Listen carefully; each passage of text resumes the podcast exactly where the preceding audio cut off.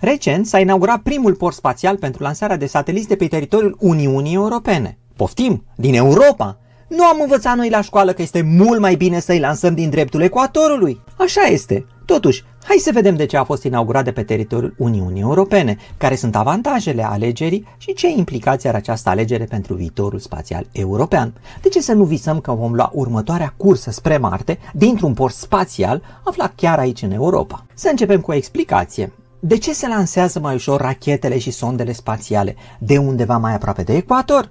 din cauza mișcării Pământului. Pentru a scăpa de câmpul gravitațional al Pământului, o rachetă trebuie să accelereze și să depășească la lansare viteza de 11 km pe secundă.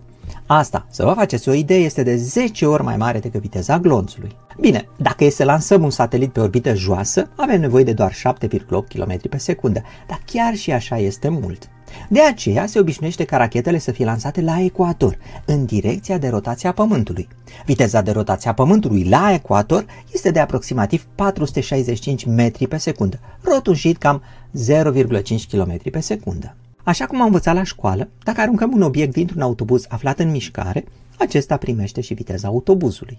În același fel, și racheta primește la plecare un impuls de la Pământul care se rotește în jurul axei sale și viteza rachetei va fi cu 0,5 km pe secundă mai mare. Din cauza aceasta, cei mai mulți sateliți sunt lansați de la ecuator, în direcția de rotație a Pământului. Ei orbitează în general acoperind suprafețe ale Pământului, nu prea îndepărtate de ecuator și de tropice. Asta e bine, pentru că aici se găsește cea mai mare populație a globului. Dar hei, chiar dacă la poli, adică dincolo de cercurile polare, nu se găsesc multe așezări umane, acolo fizica este interesantă. Gândiți-vă de exemplu la aurorile boreale și la cele australe, care sunt datorate impactului vântului solar cu straturile superioare ale atmosferei. Vrem să le studiem. Avem nevoie de sateliți pe orbită joasă care să orbiteze deasupra polilor. Un alt exemplu, sănătatea Pământului și fenomenul încălzirii globale. Vrem să măsurăm cu precizie topirea zăpezii de la polul sud sau restrângerea înghețului în oceanul arctic? Avem nevoie de sateliți care să survoleze aceste zone de la poli. Acesta este unul dintre motivele pentru care s-a decis inaugurarea unui port spațial pentru lansare de sateliți pe teritoriul european, mai precis la 40 de kilometri departare de localitatea Kiruna, din nordul Suediei. La eveniment, în prezența regelui Suediei și a premierului suedez, președinta Comisiei Europene, doamna Ursula von der Leyen, a spus Acest port spațial oferă o poartă europeană independentă către spațiu. Este exact infrastructura de care avem nevoie, nu numai pentru a continua să inovăm, ci și pentru a explora în continuare frontiera finală. În locația aleasă există deja o bază de lansare de rachete, construită de suedezi în 1964 și numită S-Range Space Center, pe scurt S-Range.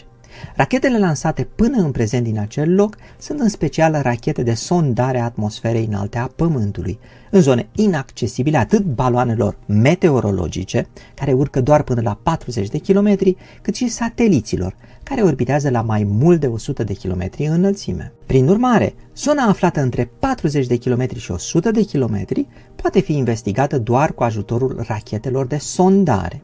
Acestea au o traiectorie balistică, urcă direct în sus până la distanțe de maxim 200 de kilometri, iar apoi cad înapoi pe pământ. Mișcarea lor liberă în spațiu durează câteva minute, suficiente pentru măsurătorii în microgravitație, dacă e nevoie. Astfel, corpul rachetelor este împachetat strâns cu tot felul de senzori utili pentru temperatură, umiditate, densitatea aerului, compoziția sa, raze cosmice, raze X, camere de luat vederi și așa mai departe. Nu este de mirare că de la construcție și până acum au fost lansate mai mult de 500 de rachete de sondare de la baza suedeză S-Range. În plus însă, au fost lansate și nenumărate baloane meteorologice care ne-au adus în ultimul timp informații prețioase despre influența majoră pe care o are încălzirea globală deasupra Oceanului Arc. Iată însă că de acum baza suedeză S-Range capătă o nouă dimensiune. De acolo vor putea fi lansați sateliți în spațiu. E posibil ca prima lansare să aibă loc la sfârșitul anului acesta sau începutul anului viitor. În primă instanță, va fi vorba de sateliți mai mici destinați observațiilor terestre. Așa cum a declarat președinta Comisiei Europene, Ursula von der Leyen, se au în vedere sateliți care să monitorizeze, spre exemplu, clima Pământului. 60% din astfel de măsurători provin din spațiu, să monitorizeze activități civile, protecția pădurilor, de exemplu, sau dezastre naturale, inundații, incendii. Investiția Uniunii Europene dă un boost activităților spațiale europene. În principal, acestea au loc prin intermediul Agenției Spațiale Europene, la care contribuie și state din afara Uniunii Europene. Agenția Spațială Europeană lansează deja rachetele europene Ariane aproape de ecuator, în nordul Americii de Sud, mai precis în Guinea franceză.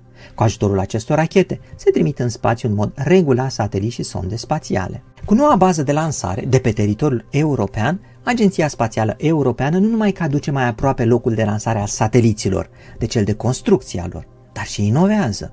Astfel, de anul acesta, baza suedeză S-Range va testa rachete europene reutilizabile, ceea ce înseamnă că se dorește recuperarea primei trepte a rachetei. La baza S-Range se vor face teste de tipul HOP test, în limba engleză. Aceasta înseamnă că prima treaptă a rachetei este pornită pentru un timp scurt, suficient cât racheta să se ridice la câteva zeci de metri deasupra Pământului. După aceasta, racheta este lăsată să coboare încet la Pământ, în poziție verticală, în așa fel încât ea să aterizeze intactă. Testul este destul de dificil, deoarece motorul nu are timp să se răcească, iar asta pune probleme adiționale sistemului. După cum vedeți, trăim vremuri interesante din punct de vedere tehnologic, iar noi contribuim activ la ele. Spre deosebire de alte vremuri ale istoriei, România face parte acum din Uniunea Europeană și are șansa de a participa activ la progresele sale științifice și tehnologice. Sper ca cei mai tineri dintre voi să contribuie la cercetările din acest domeniu. Până data viitoare, eu sunt Cristian Presură și vă doresc numai de bine. La revedere!